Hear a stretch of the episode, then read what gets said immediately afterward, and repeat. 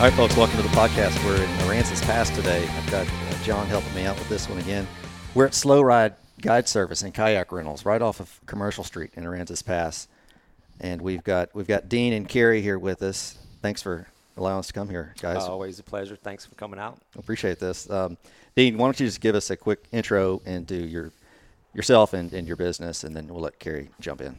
Um, cool. And again, thanks for being here today. Um, I've been in bez- business guiding fishing trips right here on Commercial Street in Aransas Pass for sixteen years.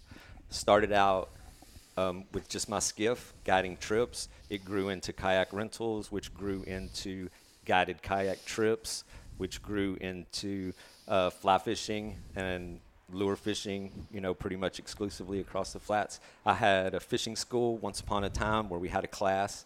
Um, was a big part of the program that has kind of went away. Have thought about revisiting that in the future. Um, but it's been, you know, incredible sixteen years right here in downtown Aransas Pass. All right. Carrie? Well, yes, Dean is certainly the best-known kayak and fishing guide in the area. He is also a member of the Aransas Pass Chamber of Commerce, which I am on the board of directors. And um, everyone in town has um, been anxiously watching the recovery here at the uh, shop. So the shop is is an, an old house. We were just chatting about this before that we started uh, this podcast. So Dean, give us a little history, or Carrie, a little history on this place, because it's pretty neat. The house, approximately one hundred years old. I'm not exactly sure what year it was built. Um, Admiral Wright built it, owned it for many years. His family lived in it um, throughout the history of Aransas Pass. Um, There's a lot of ish- history in the library, documented, like dinner parties. His wife liked to entertain, seafood dinners, um, pretty interesting people. And his grandkids lived here over the years. And then it ended up abandoned. Um, I don't know how long it sat empty, but it was two blocks north and facing the water. And then it was relocated over here about twenty years ago, had holes in the roof, um, came in, fixed it up, made it to a little kayak shop. Um, and then pretty much it existed that way until the hurricane leaned it over. So for about fifteen years, it was set up as a, as a kayak shop in this location? Yep. Yep. The room that we're sitting in right here stored kayaks, um, and the office was on the other side. We've kind of changed it around in the new configuration. So what made you want to go into, uh, to specialize your guide service more into kayaks and fly fishing and artificial lure fishing? Uh, bait fishing and the boat fishing was just not for me. I don't have a personality that adapts well to sitting still. So paddling, pursuing fish, spending more time moving around the flats was just my style of fishing. So I wanted to get people to fish my style. And whenever I started kayaking and I found the ability to sight cast to reds and get up close and personal with fish like I had never done before from a skiff, it just grew. It grew from there. Was that a risk, though? I mean, did you feel like you were going to lose out on some, some of your clients by narr- by specializing like that? Um, it was a risk. A lot of people questioned what I was, uh, my ambitions at that time. But, I mean, I really loved it, and I, it really um, worked out for me. I mean, the sport was new then, but it grew. It grew with me and my guide service. So it was really good timing to take a chance like that. Yeah, so you were one of the first ones. I'm just thinking back, and I kind of dabbled with the kayaks a little bit in Lake Jackson, sold a few, and and then uh, that was all. I was still working at Dow at the time, just looking for something to do on the side. I enjoyed it, uh, but that's when it was kind of exploding back in the, I guess that would have been early uh, two thousands, late nineties. oh four, oh five is yeah. When it was just really um, out of control. Yeah. And uh, it still is to this day. Yeah, and I know you'd always kind of been at the forefront of that, and uh, like I said, the good ones stick around. Exactly. It's been a fun run. Now, what do you what what kayaks do you like to run out of? Wilderness Systems. Um, the, the tarpon or the tarpon is my favorite. The flats that I fish on are very very shallow, one foot um, to two foot at the most. Um, we also battle the wind here. If you're going to paddle in my part of the world, you will. Um, be challenged by the wind. So tarpons are very low, they're efficient, they're streamlined. I recommend a high performance paddle, um, a kayak with a rudder, something very low profile.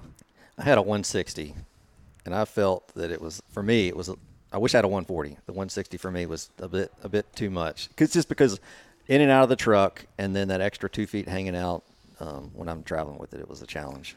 I paddle both of those boats quite often. The one sixty is what I paddled this morning. Um, it's incredible in a straight line when you get it going. Mm-hmm. We paddle a lot of distance around here. I mean, some days the trick is to cover a lot of water. And, yeah, it, it is the boat to get me there. Yeah.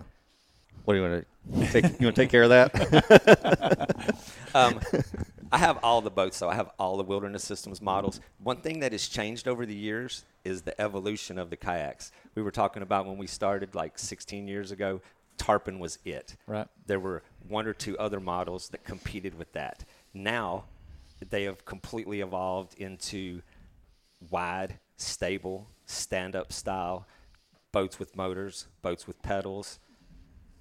Yeah, I mean, it has evolved into hundreds of models.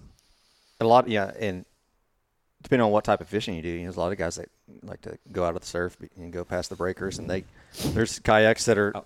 you know, better for that than probably the uh, one sixty Tarpon. Yeah, there's so. a whole other group of adventurous young men. I yeah. have outgrown that need for adrenaline. Those boys, they kind of live on the edge out there. Sorry, Those yeah. boats are very specialized to what they do. Yeah. Gear also. Um, yeah. Super cool what they do. They go after some really incredible fish. Um, you know, if you're going to paddle from the beach five miles out to the rig, yeah, you get my vote. But it's just something that I don't do. But those boats also have evolved into very special purpose for what those guys want to do. Yeah. Yeah, we were, uh, I guess, when we were deploying some Pyramids on the nearshore reefing site between Packery and, uh, and, and Port Aransas, we were out there. We'd stopped and fished on a rig, and then we're heading out to the deployment site to do some video and stuff. And Heck, I looked up, and there's a dang kayak out there. I'm like, what in the world? he uh, was headed back in, and I was watching. I saw out popped the umbrella, and he was catching the wind, and wow. his umbrella driving him in. So. Yep. And it's crazy to see those guys out there now. I remember when people looked at me on the flats like that. yeah. They were like, are you okay? You need a ride? It's like, no, man, I'm supposed to be here. Um, but nowadays, it's completely opposite. You know, kayaks are everywhere. Yeah. yeah. Well, it's a, you know, it's it's it's a, they're affordable for most people, and um, it does give you uh, that experience that you don't often get, or you can't get from a, a larger vessel. Oh, when, when people are asking me why I did it, I was like, well, like I kind of equated it to stalking, um, hunting, or bow hunting. Just it was a little more intimate, and um, I felt like I was more connected with what I was doing. Oh yeah, this morning was awesome. I took off Monday morning, um, paddled out there, didn't see another boat, another kayak. Um, it is a different way to experience the flats. It's pretty cool. Was that a is that a trip, or did you no, go? Just, just I just go. went on my own today. I just had to go out and look around. Um, I knew it was going to be kind of breezy, but the tide was up. Um, bait fish been crazy along the channel, so I just took a little short trip and uh, caught a couple fish. Made it back in time to see you guys. All right. nice. nice. Yeah, I woke up this morning, saw his pictures, and I said, I hope he remembered. I yeah, was watching the clock. oh, yeah. Well, uh, so you fish Redfish Bay quite a bit, right? Yes. You fish within that state scientific area, yes. I assume. Have you seen that change at all since uh, that became a state scientific area? I mean, it, um, the people's habits have definitely changed. Um, it's kind of it's been a very long-term process. I remember when the seagrass issues first um, came up. There was a task force for the protection of seagrass.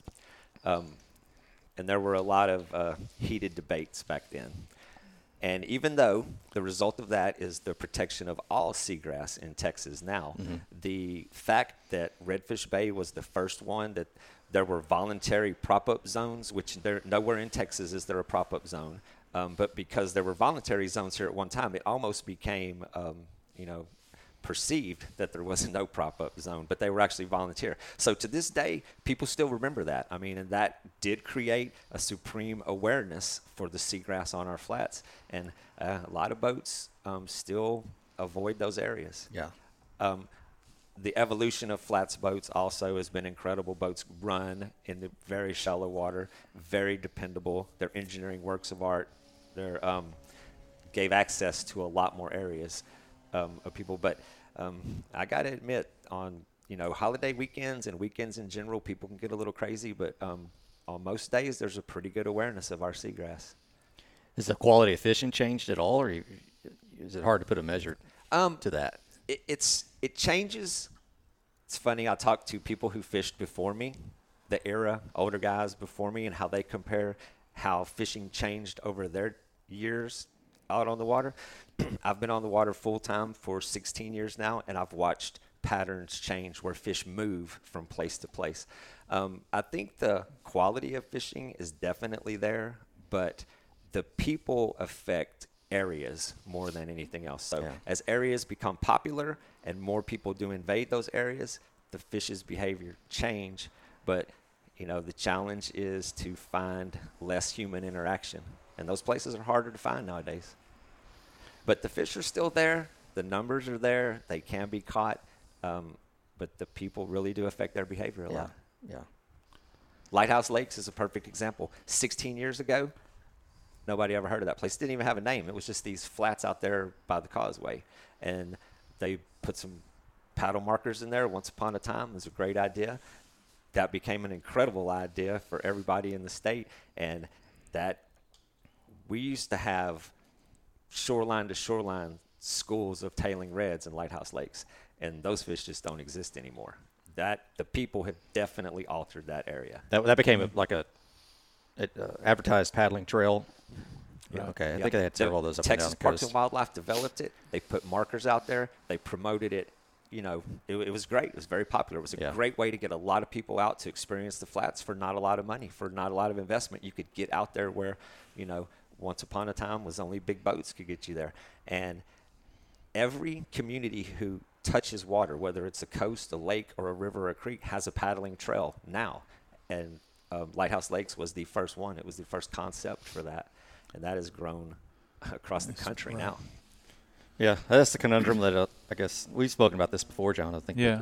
any natural resource group or groups like us, you know, you want more members, you want more users, you want it to uh, show people that, hey, this is this great thing that you have access to, but with that comes along what you just spoke of, Dean, and that's uh, impacts on that on that resource. And it's it's a it's a fine balance. You got to try to find that balance, and I think C C A's balance and all this, like Shane said, we're constantly recruiting, but to make changes that conserve the resource, to protect the resource, and take care of the resource, you got to have, you know, when you're in Austin, you're in D C, you got to have numbers, so you've got to recruit. And I think our balance is trying to constantly educate our members that this is a beautiful thing to take part of, but you have to take care of it and, and you know, be the steward of it and yeah. and uh, you know, don't don't allow it to be destroyed or abused. And uh, the the fishing the fishing world, the fishing industry has just grown exponentially. Uh, you know, like I said, in the last sixteen years, it, it's crazy. You look at the number of boats on the water and the number of new boats every year that continually. I mean, I think, sure, I think Haney's is probably. You know, it's, it's six months wait for some people, depending on what style of boat you want. And at the same time, those all those used boats that were prior owned are going to somebody else. It's, so it's just that many more people. And we got we got to keep continue pushing this education and, yeah. and you know, do it through people as yourself and through ourselves and other guides. So yeah, and it's amazing how many people we reach in San Antonio and Austin. ninety-nine percent of my clients come from Houston, San Antonio, or Austin. And I was really surprised to hear how many chapters there were of the C C A in San Antonio, which that means all of those people are supporting our efforts on the coast. They want to make that trip here. So they actually form their club, go to meetings, have fundraisers, which, yeah, protects what we enjoy down here. So, yeah, I was really surprised at how many there were in Houston and all those places. So that's how those people connect with me. They yeah. come down here, and they're going to take that information back to their club. Yeah. yeah. Well, you look at Parks and Wildlife's numbers. If you know, uh, I'll use Rockport example, and it's the same here. But you got outside of Randolph County, Nueces County, and San Pat County, Bear County is the next highest number of people visiting that area. Yeah, yeah, they do the monitors at the ramps. The numbers tell the story. The fishing licenses that are sold every year, the saltwater stamps, and the boat sales, and even real estate, house sales on the coast. Um, you can follow that easily with graphs on the trends on how many people are coming to the flats, you know. Yeah. And it is a finite resource, and uh, they will keep coming. Were you, were you uh, when you had your fishing school, and you're think, you said you're thinking about bringing that back around, what was the, I guess what was the, if you could have a one-page syllabus, what would be on that syllabus for your fishing school? I mean, what did you talk about? Uh, what did what did that entail? Um, we covered a lot of safety issues. um, how people can get hurt out there on the flats. Um, we covered the tides and the terrain, which um, can be pretty confusing. The tides, they change, you know, every month with the moon, um, and just how that affected, or how the terrain affected that, like, you know, cuts and channels versus reefs and stuff like that. Um, and then we covered tackle selection, rods and reels and lures and fly rods, what weights, and just specific um, tactics for the flats. Was it catered to a specific audience, or was it just, you know, just mm, general? It was, it was it was pretty broad. We covered a lot of area. Um, um, we had fathers and sons come to the class. We had husbands and wives. We had very experienced anglers that traveled around the country that just wanted to improve. Had a lot of guys that were bass fishermen from inland that mm, wanted yeah. to learn the salt. Yeah. Um, and so yeah, it was um, just a way to, if no matter what level they were, could start at the beginning or improve from there. I pulled up when I was when you mentioned safety. I pulled up your website, what to expect oh, yeah. for your kayak oh, yeah. uh, service. You will get wet. You're not going to roll your kayak. You mentioned this. Low tides and high winds make it difficult at times. There are hazards on the water. Oyster shells are very sharp. Mucky boots can literally swallow shoes. Stingrays, well, that's a trip to the hospital. That's great advice. the um, the oysters do not get the publicity they deserve. Oysters send more people to the emergency room than everything else out there. People paddle into areas and get hung up in the oysters, and they want to step out of their boat and don't realize how unstable it is and fall to the ground, and it's always a trip to the emergency room. They, yep. There's no such thing as a small oyster cut. With the potential of flesh-eating oh, bacteria. Nor, nor, nor is it a clean cut. It's right. jagged and nasty. No. And then you have to get yourself to the hospital in that bloody situation. yeah. But uh, stingrays, everybody's heard about them. Everybody's scared of them. Jellyfish, they sting for a little while. Very survivable. The oysters will hurt you bad. And nobody ever speaks of them. The, uh, interesting. They get very I talk about them all the time, but not about yeah, for the cuts. We're, we're trying to make more. You're talking about lunch. Uh, that too. That too. Yeah. I, uh, you said something a while ago. You talked about the bass fishermen coming down and wanting to get salty and stuff. In your experience, when you've had a, an experienced bass fisherman who typically ninety-nine times out of one hundred is going to be throwing worms or something like that, do you find their um, – their skill level a little bit more than, say, a novice saltwater fisherman? I love those bass guys. They will throw a worm or a plug all day long. Um, and their skills adapt very well to what I do. Sight casting, a lot of blind casting too, but the bass guys are great with conventional tackle, whether it's a spinner or a baitcaster. And yes, um, same lures, topwaters, worms, jig heads. Very similar process. The one thing the bass guys do is they get attached to the shorelines. They still want to throw at the shorelines. I constantly have to tell them the grass is on the bottom. It's like, look down. The shorelines aren't as critical, but it's just it's the way they're tuned in. They yeah, they're fishing, the used yeah. to fishing structure and edges. So, so once I get those guys tuned in to fishing the wide open flats, hitting the sand holes, and just throwing at swirls or any sign of life, they do very well. Those guys make my day pretty easy. Yeah. That's I think that's, uh, that's what I would have said. That's a that's a common I think that's a common uh, feel if you talk to guides. Guys. If you talk to guides up and down the coast, and would you rather have just a novice saltwater guy or a novice bass fishing guy that's coming to the saltwater? They're gonna say that bass bass guy every time.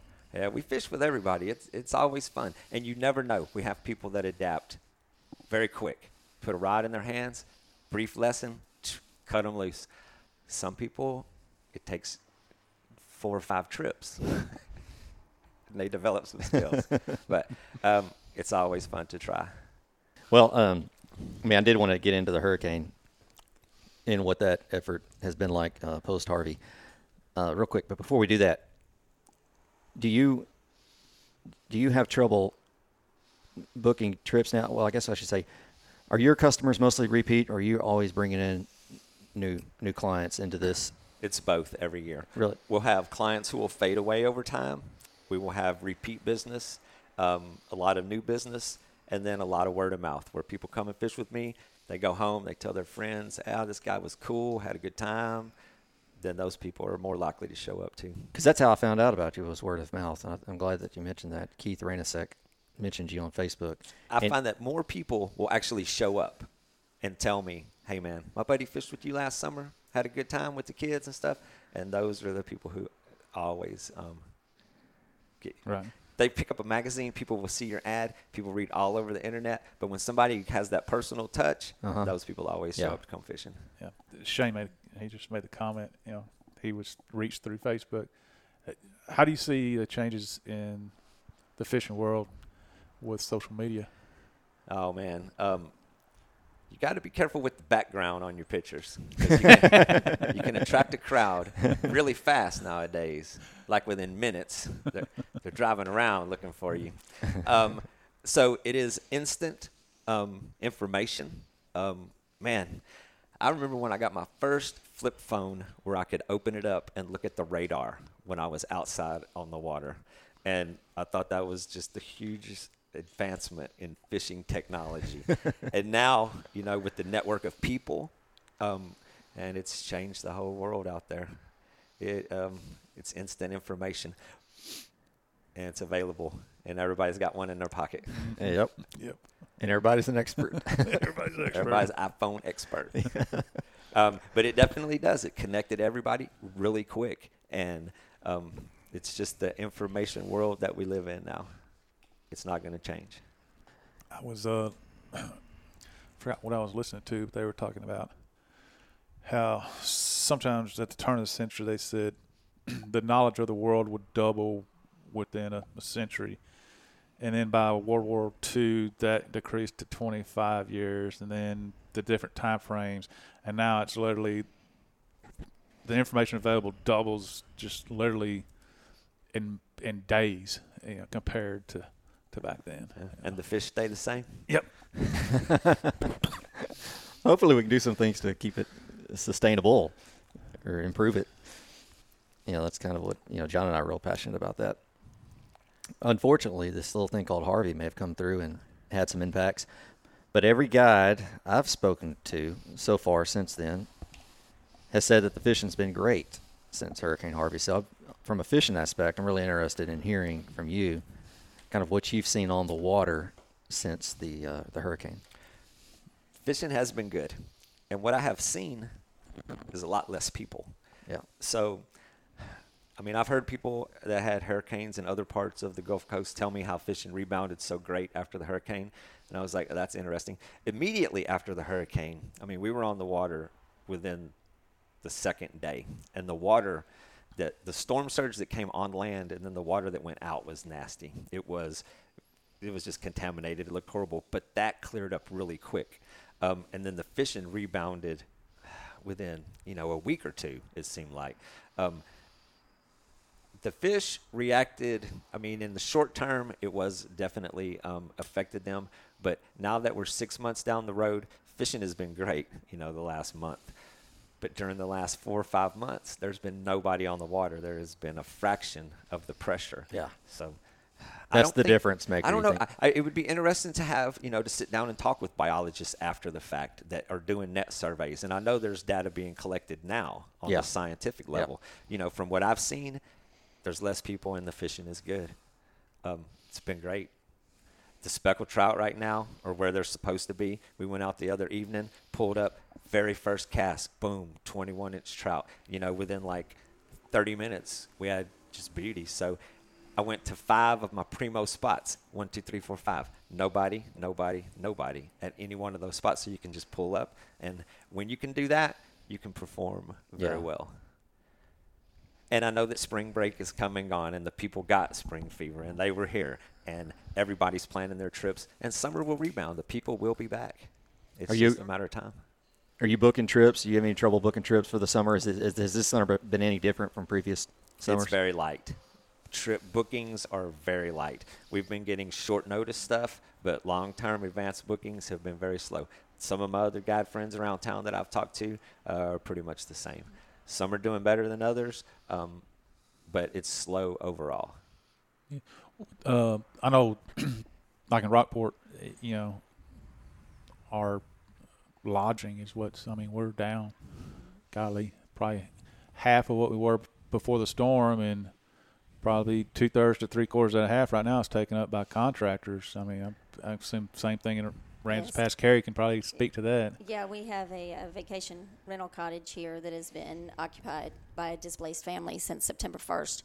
So we were fortunate to be able to have the, the cottage. It sustained very little damage, and it ha- has been occupied. They are supposed to be out at the end of April, and um, it is listed on V R B O, so we ha- are getting bookings for that now, more so than the fishing. Um, but, yeah, it's getting booked up now. Our but hotels took a pretty hard hit, yeah. which, you know, could house hundreds of people. Yeah. So there's a lot of cabins and other rental stuff available, but the hotels, just like Rockport, they yeah. got wiped out. Yeah, yeah, we have two hotels just now open. Microtel has been open for for several months now. I think it was the first one. And our big new motel, Fairfield Inn, just opened a week or so ago. Okay, where they oh, build? Where they build a Fairfield? Is it on the other side of town by Lowe's and Walmart? Okay. Waterford. Okay. Guess I haven't even noticed that. Yep. Yeah. They were open for um, maybe one month before the hurricane. Man, yeah. yeah. That was oh wow tough timing uh-huh. for those guys. Yeah. yeah. Goodness. So before the storm, when did you guys decide? Okay, we got to get serious, make our preparations, and do what we can do before we got to leave. How did well, that work play out for y'all? I was very, very young, but I lived through Celia that hit in nineteen seventy. I was prepared the second they said the storm was headed this way. I knew there was no way I was going to stay. Dean wanted to stay and ride it out. He ultimately came with me. I think that's the way it works most of the time. Yeah. um, leading up to that, I mean, we we made all the preparations. We boarded the windows. Um, we gathered up a bunch of stuff as much as possible. This storm escalated really quick. I mean, you yeah. had to move fast on this one. And between the rental cottage, the shop here, and the house, we had a lot to gather up. Paperwork, you know, we gathered up the office to go. Um, and right up to the last second, we're watching the radar like everybody else, packing the car while watching the radar. Um, and, you know, once everybody realized it was inevitable what was going to happen, yeah, we jumped in the car like, you know, a couple hours before it hit that evening, that afternoon. Oh, wow, y'all. So when y'all left, it was already sporty then. It oh, was. It was crazy. We had clients here from Italy. I have some friends that come every year. They were in the rental cottage with us. Oh, so wow. They were here for a month. They didn't really have a big option of where to evacuate. So they went with us to Zapata. Um, Carrie's family has a house there. We went and spent the night. And so those guys actually traveled back with us after the storm, participated in a couple of days of disaster cleanup, and then they uh, bailed on their vacation and went back. So leading up to it was very chaotic, man. It was um, crazy. I've been asked that question, though, about what would did you learn or what would you do different? And it's just you have to live like it's going to happen tomorrow and cut your trees down before you leave. Yeah. Because they're going to be down. At least you know, make it to where the wind, wind can blow through them, at least. The best advice I give anybody is cut your trees down before you leave. It's easier yes, than taking them advice. Off your roof. Man. Uh, yeah. Well, when what did you, so what did you come back to when y'all got back um, at the cottage and here at the uh, at the shop? What did you come back to? Well, when we first came back into town, um, very nervous looking at what was coming in. When we got probably a three quarters of a mile away from the house, I lost it. I just started crying. It was devastation everywhere. The t- number of oak trees that were just down, um, people's homes. It was it was devastating for me to see. I was I was a basket case. Um, when Come we in. got here to the shop, after we, we went to the house first, and uh, the big house sustained little little problems, thank goodness. But when we got here and the streets were flooded. And so many homes lost roofs, and they were just down. And um, we could see that the shop was badly damaged, no windows, leaning over. I was in waist-high water, holding on to Dean, thinking I was going to be swept out to sea. But it was devastating. It was very, very, very hard to see. When did you start? So you're coming into town from the south, south. or when did? How far into town or outside of town was it where you really started to notice, oh, this is bad? It was about the airport, McCampbell Airport. We came in the back roads. Okay. And once we hit like ten sixty-nine, it was just power lines. Every pole was down. Every line was down. Um, you really, there was so much debris, tree debris on the roads, you couldn't see where the roads began and ended, really. It was just, you know, you kind of wormed your way through the path. And then, yeah, it was um, the convenience stores and the car wash and the the um, storage buildings were just shredded. I mean, the sheet metal that was spread around town um, is just, I mean, the debris. And then, you know, the two weeks after that of just watching everybody push their house out to the curb, yeah, um, amongst everything else was uh, still heartbreak. Very emotional. It's, yeah. It yeah. gets me. Yeah, still very emotional. Yeah, it's you, you, bat, you battle through it and you see it. And just talking to different friends, they're like, "Man, you know, town didn't look too bad." And I said, "Well, it's it's getting there, but it's still, you know." Yeah, I get great really compliments. For, yeah, yeah, from yeah. people who come to town now and say that it looks really good. Yeah. Which um, it's amazing the amount of work that took place to get yeah. it to where it is now. Aransas Pass was very fortunate in that we had just uh, signed a um, disaster recovery plan weeks. Not not even ten days before Harvey hit. So we were very fortunate to have that in place as far as our debris cleanup and water and, you know, help was going to be here immediately. Uh, and it was, and that certainly helped us recover. I'm pretty good friends with Sarah Lee, and she was oh. telling me some of the stuff that went on, and I was like, wow. Yeah. Oh, the they amount, had, y'all had y'all stuff together. Yes, we did. The amount of work that Sarah, uh, Rosemary Vega, the Chamber of Commerce Director, Uh, our mayor, Ram Gomez, and I mean, the list just goes on police and on and on. Chief, our police, police chief, department Eric Blanchard. I love y'all's police chief. He uh, kind of follows some of his stuff on social media. And he's, oh, he's a hoot. He's yeah. a they, they had it going. Our uh, emergency director, Lynn Pierce, they were phenomenal in helping uh, people evacuate before the storm. And then after the storm, the efforts that they took to get us back online and back up and running is phenomenal. A lot to be proud of. Yeah, that's yeah. great to hear. It's, it's, yeah, our community came together. Um, you know, strangers helping strangers, neighbors helping neighbors. It was, um, you know, all up and down the coast. But sure. we were very fortunate to um, have the kind of love and support that came out from all over the United States to help us. And we still have volunteers from all hands here. Must have made you pretty proud, though, as a fourth-generation citizen in this community to, Absolutely. to see that and be a Absolutely. part of that. Yes, very proud. Very, um, my heart just goes out to all everybody that's here. Um, everybody just really came together in a time of need. It was phenomenal, and our city is doing a fantastic job and and uh, helping everyone. Yeah. I guess last, uh, I'm trying to remember what night it was. That line that came through was last Thursday night. Yes. The follow-up. Scary. It P T S D struck yeah, in. Exactly. Absolutely. It Everybody was scared. Like, did y'all get hail here? Tornado in Holiday that Beach. Tornado hit Holiday Beach. Oh, I didn't know about that. The one house just got rebuilt, and it blew it up. One guy just put some boat barns back up, and right. had them scattered all over the place. It's crazy. Oh, man. Yeah, it was yeah, scary. It was – that was about as severe as weather I've been in outside of the hurricane. You know, mm-hmm. it was it was rough. Wow. So y'all got to the shop, wading in – waist deep water or whatever it was, and um, assessed what had taken place here. The place was leaning over. What have you done uh, since then to try to get it back ready to, you know, help support the business? Um, we spent the last six months disassembling it and reassembling it. Um, it was a challenge just um, to get a contractor to talk to me in the beginning. Um, Everybody was swamped and, you know, kind of desperate for some kind of advice on their house.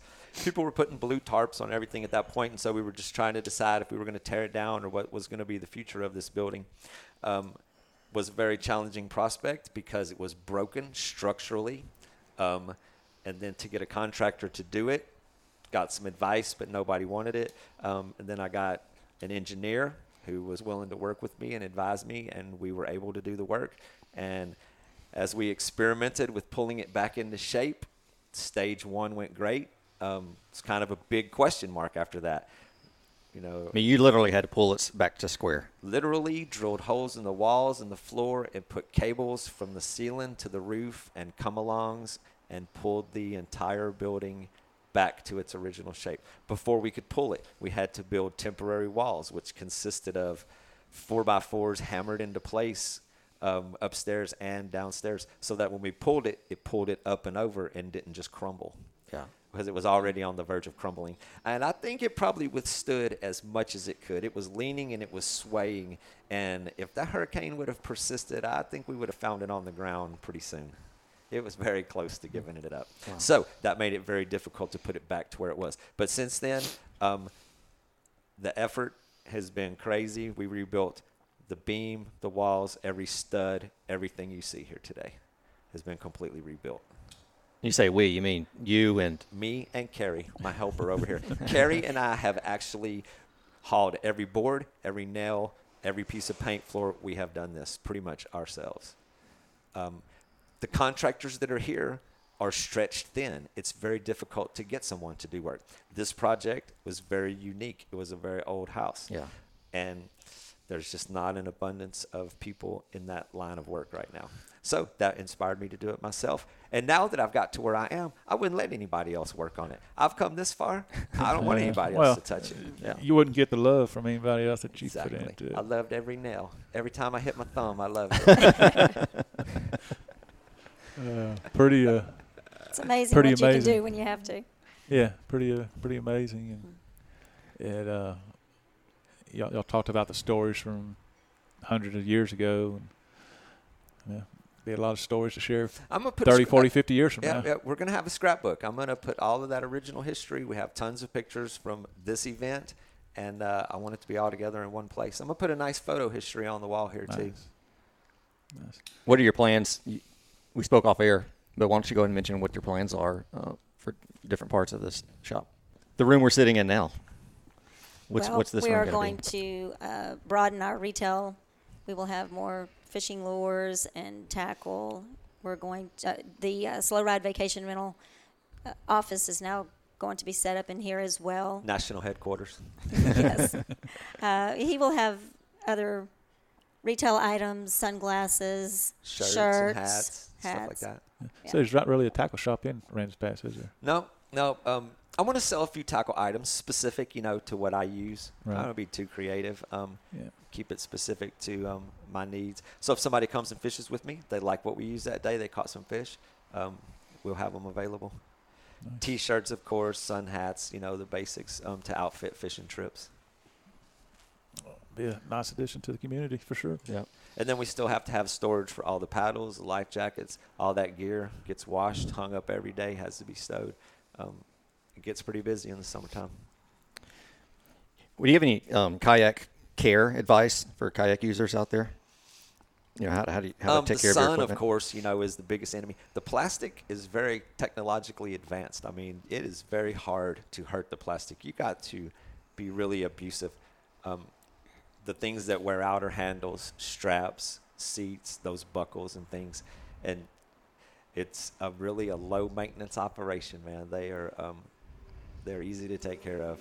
You just rinse them down, hang them up, yeah, or, or put them on a rack? Rarely do we rinse them. Really? Yeah, yeah it's, uh, it's a very durable piece of equipment.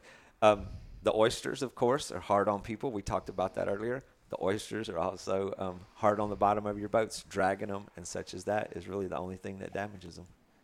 We replace a lot of handles, though. The yeah. sun yeah. gets to the top side. Yeah. But those boats, the boats that we kayak fish in, it's the same process that they build where you see people going over waterfalls and whitewater rafting and or whitewater kayaking. That is the same plastic. It's very impact resistant. It's just, you know, it's um, impervious to the weather. It's pretty much all roto-molded, right? Exactly. And so th- for the abuse that we give them as fishing boats, and nothing compared to what those guys do going over waterfalls. Yeah.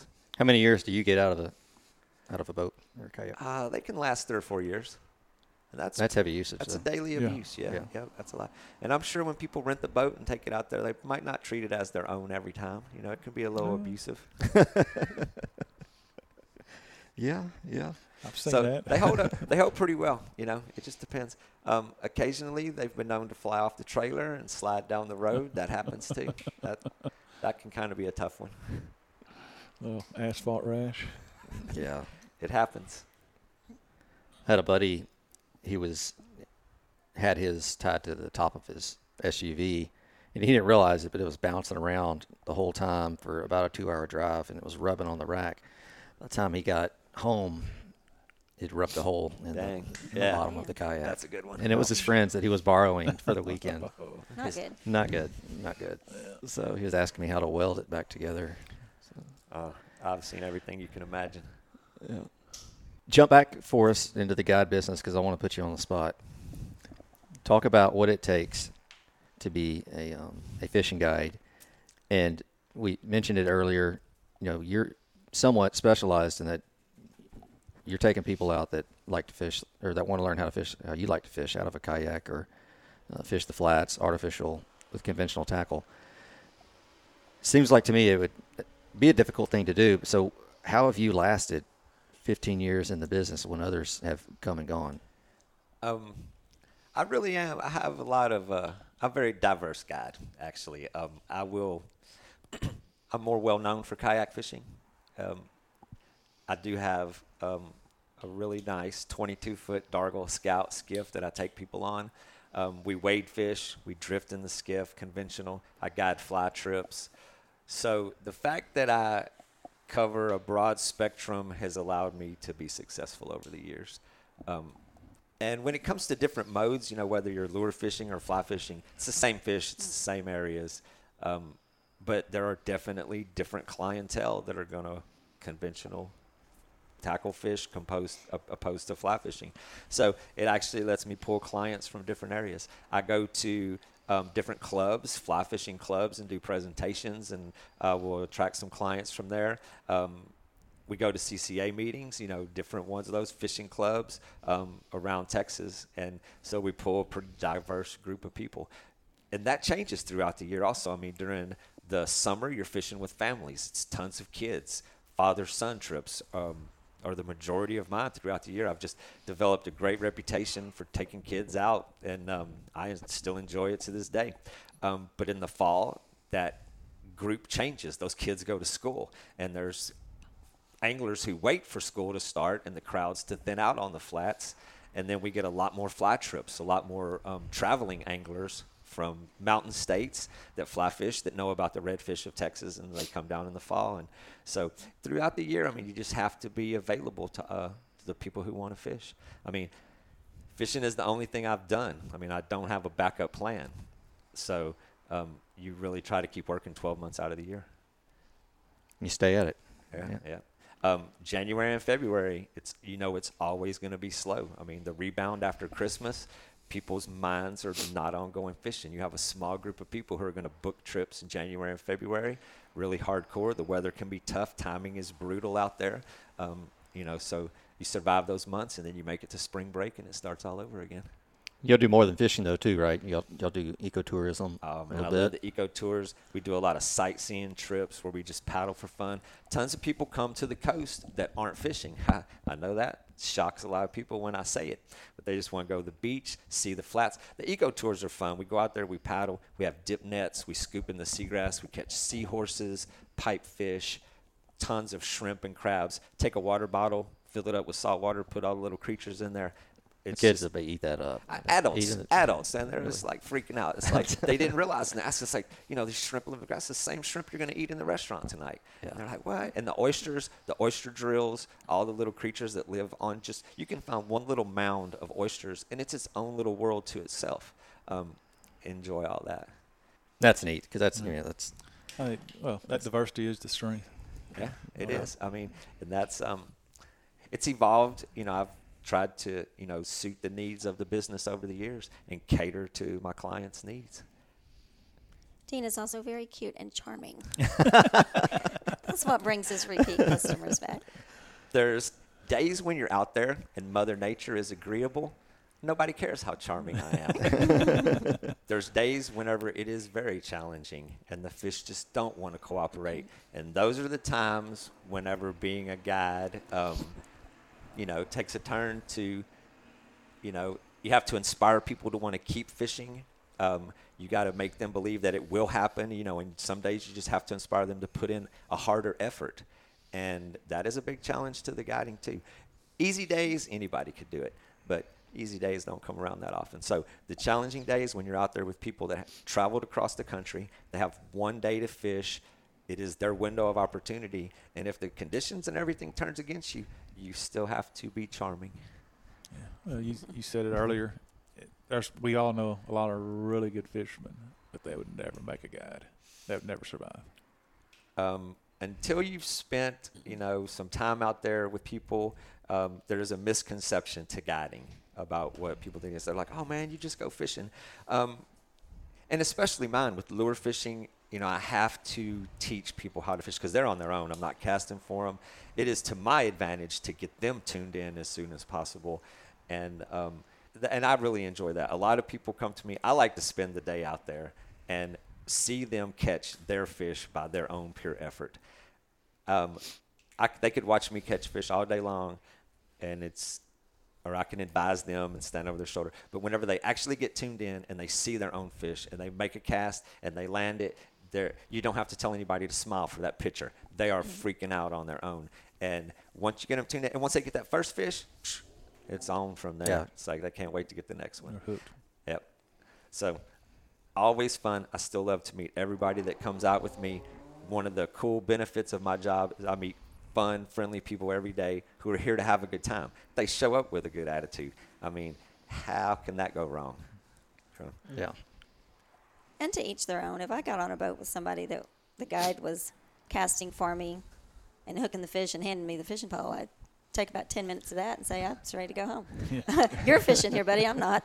So what would be the point? Yeah, you're not, you're not, yeah. You're not improving your skills, that's for sure. That's for sure. No, I like to people sit, see them sit up there and get their casts in and see some fish. And it's more of their experience than mine that way. Yeah. Right. It's a good approach. No it's doubt. Their day on yeah. the water. Yeah. I mean, I'm going to get to go tomorrow, and they're going to be back at work somewhere. So I really want them to enjoy their day. Does he have any trips uh, with C C A and banquets? It's been a while since we used to do a couple here at the Redfish Bay banquet and some other chapters. I think Alvin Pearland for summer. I think Alvin Pearland used to.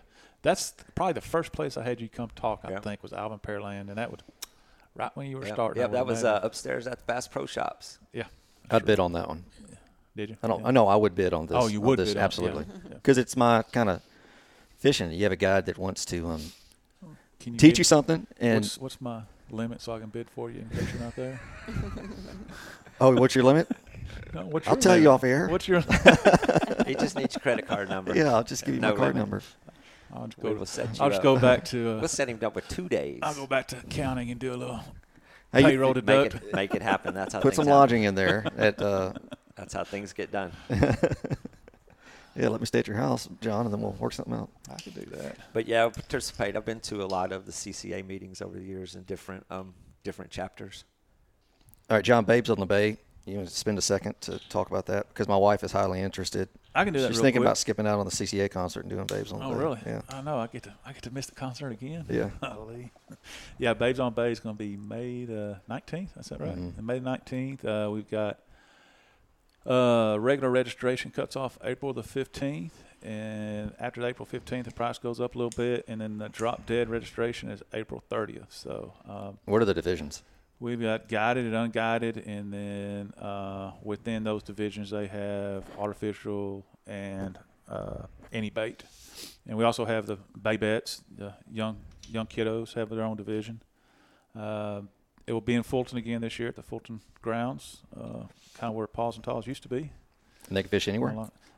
You can launch fish anywhere. And uh, actually, uh, they're – I think they're uh, – put me on the spot. We, I think it does have some boundaries on it. I have to look at the rules. I don't have the rules in front of me. Uh, but, uh, yeah, there there are some boundaries on that. Uh, you ever done that one, Dean? No. Got it a triple? Um, we have a good one coming up here in Aransas Pass. What's that? The, That's uh, Hotties on the Harbor. It's August fourth, and it is sponsored by the Aransas Pass Chamber of Commerce out of Redfish Bay Boathouse. And uh, this will be our fourth or fifth year. Uh, attendance has gotten very good. Uh, Chris's Marine's a big sponsor. Haney's a big sponsor. Um, it's it's a phenomenal tournament. It's good. It's and fun. Yes, we do participate yes, in that one. We yeah, do. It's our little hometown tournament. Right. Cool. Is that a chamber does that or Rance Pass Chamber. chamber. Yeah, and you're talking about female hotties, right? Not not male hotties. Yeah. All right, that's what I make sure. Yeah, and my, Mike and Jan's facility over there is yeah. it's fabulous. Yes, um, and it's um it's benefit tournament. It's um. Um, I think the money goes to the Vets with Vets. I know they have another fundraiser right. for that one, uh, maybe, but they uh, um, it's all for a good cause. Yeah, cool. Very cool. August fourth, twenty eighteen, Hotties on the Harbor, aransas pass dot org. Should be able to get to it from oh, yeah. there. Exactly. Look it yes. up on Facebook. Yeah. And yes. it's a great um, location right there at Redfish Willie's. Yep. Hotties on the Harbor has its own Facebook page, but yes, you can also go to the um, aransas pass dot org, which is the Aransas Pass Chamber of Commerce website. So, yeah, Neat. a lot of good uh, events coming up in the summer. Yeah, man. Hope we can just get this place yeah. hopping again. Yeah. It's uh, inevitable. The yeah. people will come back. Um, people require outdoor recreation in their life. Absolutely. They do. And the the, the, the fever will take over. Yeah. They will come back. That prompts me for another fishing question if I, if we have time. Yeah. yeah. We just talked about two tournaments, talked about Babes on the Bay and Hotties on the Harbor. How have you seen the increase in the female participation in the fishing world since you started? Um, there's, um, I mean, there's not a real big increase, really. I haven't really, you know, thought about that much in a while, but I see a lot of um, the independent females. I mean, there's just, it, there's not a lot of them that come out. Most of them are going to be brought by their boyfriend or their husband, and um I know some really great female anglers, some incredible um, skills, attitude, you know, what it takes to sort of, to succeed at that. But, um, I mean, it'd be interesting to see how licenses on of those have mm. increased over the years. Um, the tournaments have become more popular. There's more items for sale, you know, targeted at female anglers at the shows that I see. Um, so, there, you know, the market is out there. Yes. Um, be interesting to see what, definitely what part a, of the definitely sees a growing market and continue to grow. And, and you just said one thing I really hadn't thought about. I, I'd be curious if Parks and Wildlife can pull those numbers over the last ten years. What has been the yeah yeah they, increases? They, they can, yeah, uh, license sales are down this year though across the board. You, you think that's a Harvey factor? I think it's a Harvey deal. Yeah. yeah. Mm. Yep. Yep. Yeah, they're down. Um, but I'm sure boat sales are increasing, and so with that, yeah, that never ends. Yeah. Well, do y'all have anything y'all want to cover? Anything y'all else uh, want to mention for this episode? Um, appreciate you guys being here. I mean, it was great talking with you. Um, we look forward to where we go from here. I mean, we looking at growing the business in every avenue. Um, hopefully the best for our city here. Um, we're both involved with a lot of groups here in town where we get a chance to meet with planners for the city on the future. There's chances, you know, to rebuild our downtown, to rebuild a lot of things after this. So we get to participate in committees where they, you know, invite a lot of ideas on where we go from here. So it's a long-term project. You know, the fact that we're both involved, um, we're just very proud of our town here and looking forward to where it goes. Yeah. I think you know you've got two options. You can sit back and oh, this is terrible. I'm I'm going down the road, or you look at it as opportunity, which uh, you know, like yourselves, the communities up and down the coast that have been affected, and say, you know what, this is opportunity. Let's let's move this forward and make it better than it was before. Exactly. This little project that you're sitting in here looking at right now, um, could have easily folded, put it up, but we put a positive spin on it from the beginning. It needed to be remodeled. We Very didn't really, so. we didn't really plan on doing it that day. Yeah. But the process got moved forward. So it's the hand we were dealt. Um, we went forward with that. I mean, from day one, from picking up the trees, you started there really, and then, you know, you put a positive spin on it from day to day. I've met so many people that have faced a lot of challenges. We mentioned it earlier. You know, the um, people who came out and helped each other. I could not be more proud of this town. The little chainsaw brigades were the most impressive thing that I ever saw. I mean, these were guys that their own house was tore up, and they were just all over the uh, airwaves. Who needs a tree off their house today? Yeah. And so from that level to where we are now to the next five years, um, we're just looking forward to being a, a huge part of that happening in downtown Aransas yeah. Pass here. People want to look you up, slow ride guide dot com, right? That's it. Y'all offer full day trips, half-day trips, ecotourism, kayak rentals. Birding, photo tours, um, shelling, um, overnight campouts, anything that can be done out there, we can put it together. And you have a cottage. Yes. Three three rooms? Three bedrooms. How many can that cottage sleep? Eight. Total? Eight? Oh, that's Eight. perfect. Yeah. Families can bring uh, mother-in-laws with them and Absolutely. Sleep everybody. It happens quite often. Yeah. Yes. And that's on the website as well, yep. And on V R B O. Okay. slow ride guide dot com, folks. Look it up. Check them out. I think you'll be have a good experience. All right. That sounds good. I got one more thing. What's that? So we found out about, or I found out about Dean through a, a listener. So if anyone out there has an idea for a future episode or wants to hear about an issue, hit us up on Facebook or send us an email. We'll try to make that happen for you as we can. And then secondly, if you could go onto your platform, whatever you're doing to listen to the podcast, give us a rating, many hearts or stars or whatever icon they use for the rating system. Give us uh, some great ratings and reviews. We'd appreciate it because the more reviews we get, the more the uh, podcast gets promoted and we can get this information out to more listeners. So, all right, thank you folks for listening.